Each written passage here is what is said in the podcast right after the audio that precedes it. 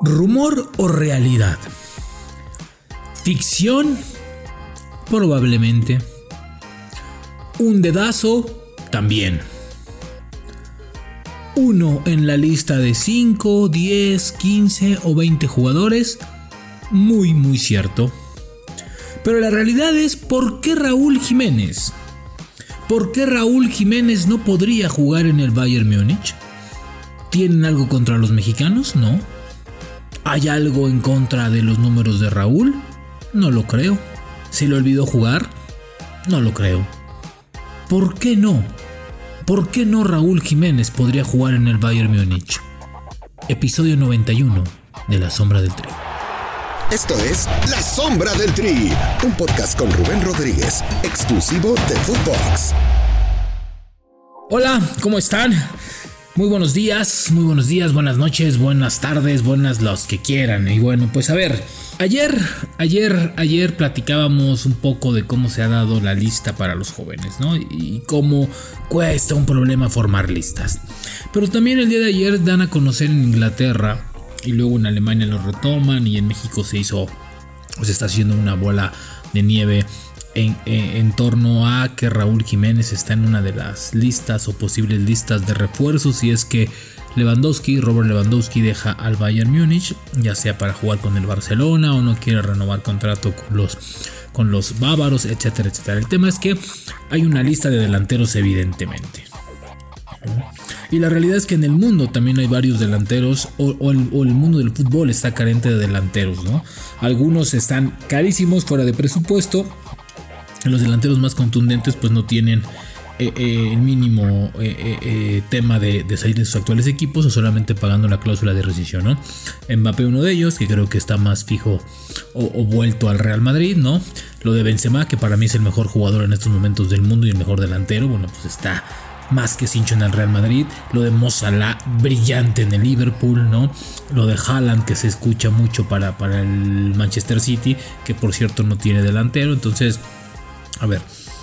Pero a ver, el tema es no es no es si va o no a jugar, ¿no? Hipotéticamente, si va o no a jugar, aparece una lista de posibles refuerzos. Aparece una lista en la cual puede haber 5, 6, 7, 10, 11, 2 o 3, no sé. Cuántos, cuántos estén viendo o cuántos aparezcan. Pero la realidad es que tal vez está en el radar. Tal vez hasta abajo, hasta abajo, en medio, no lo sé. Pero está en el radar. Pero de inmediato, de inmediato vienen los. No, no jodan.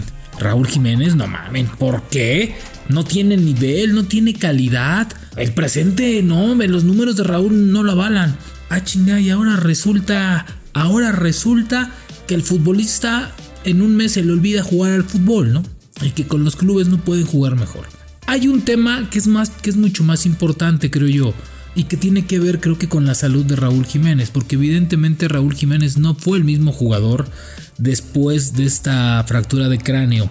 Afortunadamente y agradecido con Dios, me imagino que está jugando al fútbol. ¿Sí? Porque realmente una lesión de esas, híjole, qué bueno que está haciendo una vida normal Raúl Jiménez. Y evidentemente no ha sido su mismo rendimiento. Ahora, si el Bayern lo quiere contratar con esos números, ¿qué tiene de malo? O si el Bayern le echó el ojo como, como posibilidad o posible candidato, ¿cuál es el problema? Y no quiero caer en la frase de Javier Hernández de el mexicano es el peor enemigo del mexicano porque tampoco es por ahí. Pero a lo que voy es y ni tampoco vamos a imaginar cosas chingonas, ¿eh? Tampoco, tampoco. Imaginémonos cosas chingonas. Así de que vámonos bajándole un, un, nivel. El tema es, mi querido productor y footboxer, es que de inmediato sacamos los nos en lugar de, ah, qué bueno, qué bueno que aparezca, qué bueno que está sonando, qué bueno que está ahí, qué bueno que está ahí. A ver, Raúl Jiménez llegó al Atlético de Madrid de Cholo Simeone cuando era una, un equipo en crecimiento. Luego llegó al Benfica y ahora el Wolverhampton. Tal vez me parece que el Wolverhampton, con todo respeto, ha sido en los equipos de Europa de Raúl, tal vez el que menos palmarés tiene. Pero está en la Premier League. El año pasado, y antes de la lesión, Raúl era un delantero sumamente contundente. Un delantero, un killer del área, un delantero que tenía una y la aprovechaba, tenía tres y te metía dos, ¿sabes? Hoy Raúl no es el mismo Raúl Jiménez, evidentemente. Pero de inmediato sacamos los nos. A ver, en lugar, no, no, no, tampoco hacer fiesta, ni mucho menos, pero decir, Qué chingón que este güey está en el radar de uno de los mejores clubes del mundo. ¿Qué tanto hemos peleado en casi 100 episodios? Este es el 91, falta 9. Pero a ver, en 91 episodios, ¿qué tanto hemos molestado, en chingado? ¿Qué tanto hemos señalado? La parte de el tema del fútbol mexicano es que nuestros jugadores no son sobresalientes, no son contundentes, no son trascendentales en sus equipos. Los jugadores mexicanos no tienen un lugar en los equipos top de Europa, no tienen un lugar, no compiten el día a día con las principales figuras porque no están en los mejores equipos.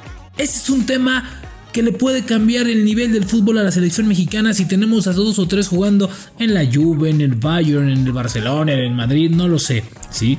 A ver, ¿alguien se imaginó que Hugo Sánchez iba a ser un delantero de élite, un delantero de época en el Real Madrid con cinco pichichis, o que Rafa Márquez se, va a convertir o, se, o, se pudiera convertir en el, en el extranjero más ganador, así, el extranjero más ganador en el Barcelona, ¿no verdad? Pero nunca salieron los no. Y tampoco voy a caer en la frase de es que los cangrejos. No, no, no.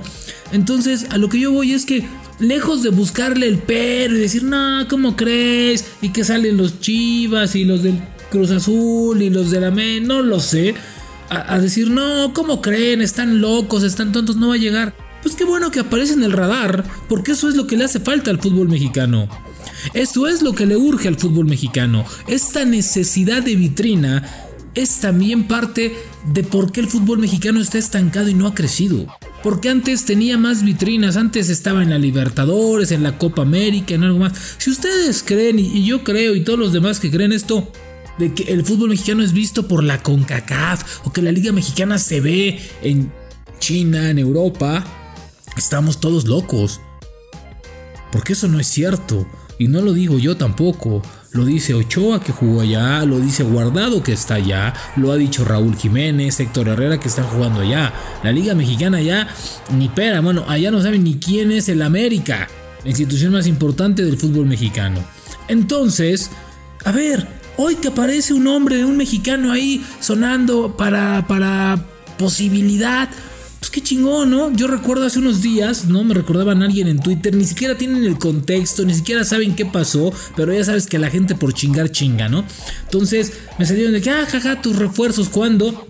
Memo Ochoa era, era, considerado para jugar en España. Igual que ahora, en la lista de refuerzos, igual que, eh, igual que eh, Paul Aguilar, como posibilidad para reforzar, me parecía que era el Barcelona, no sé qué equipo. Pero a ver, eso no lo inventé yo, eso salió en España en una lista de posibilidades, como refuerzos. Estamos en el Mundial de Brasil 2014, pero no, de inmediato, no, es que, es que cómo puede ser posible, no hay nivel. A ver, si yo mal recuerdo, si no es por esta lesión en Dallas de, eh, de perdón, en la lesión de, la Copa del Mundo de Rusia me parece, sí, el señor perdón, de Brasil, perdón, estoy todo güey hoy, de Brasil, ¿sí? Héctor Moreno hubiera estado en un equipo top. ¿Y sabes a dónde iba Héctor Moreno? Al Barcelona. Hubiera jugado en el Barcelona. Si a Memo Ochoa no le hubieran sacado el tema este del clembuterol y todo lo que les dieron de comer en una concentración de selección junto con Ciña y compañía, Guillermo Ochoa hubiera parado en Francia, sí, pero probablemente hubiera parado en el Olympique de Marsella o en el Paris Saint Germain. Así de claro y otros iban a ir al Arsenal y también por cuestiones ajenas pues no pudieron ir. Entonces a lo que yo voy es que de esto se habla, de esto necesitamos, de esto se tiene que nutrir el fútbol mexicano. Dejen ya de que si va o no va, ojalá y vaya. Y yo estaré eh, eternamente agradecido con el Bayern si se lo llevan. Y de verdad, ojalá y firme. Y no para que nos tape la bocota. No, para demostrar que puede jugar. A ver, ¿Ya vieron el Bayern Munich de Nagelmans? Es increíble lo que juega este equipo. A ver, Lewandowski lleva tres campeonatos de goleo seguidos o cuatro y mete más de 36 goles por torneo. ¿Saben por qué? Porque el Bayern ataca con 6 o 7 hombres, es vertical como pocos. Es un equipo que va al frente y evidentemente generan y generan opciones de gol, ¿sí? Entonces, creo que en ese momento creo que cualquier delantero puede tener la capacidad. Delanteros que están en Europa, si estamos hablando del mejor fútbol, si son capacitados, tienen la capacidad de meter gol en este equipo. Ahora yo repito, no estamos diciendo que lo van a contratar, no estamos diciendo que ya lo van a tener, no, simplemente es Qué bueno que aparece en el radar. Quitémonos los nos, ya, quitémonos los porque, ay, es que no, es que como creen, estamos todos güeyes, como creen Raúl, pero ni en pedos va a jugar allá. Ok, ok.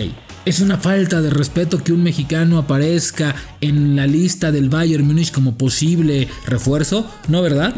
¿A quién le hizo daño? ¿A quién se lamentó? ¿A quién le afectó? ¿A quién le robó algo? ¿No verdad? Al contrario, Creo que eso hace que el fútbol mexicano de nueva cuenta sume puntitos, puntitos, puntitos y aparezca en las principales vitrinas.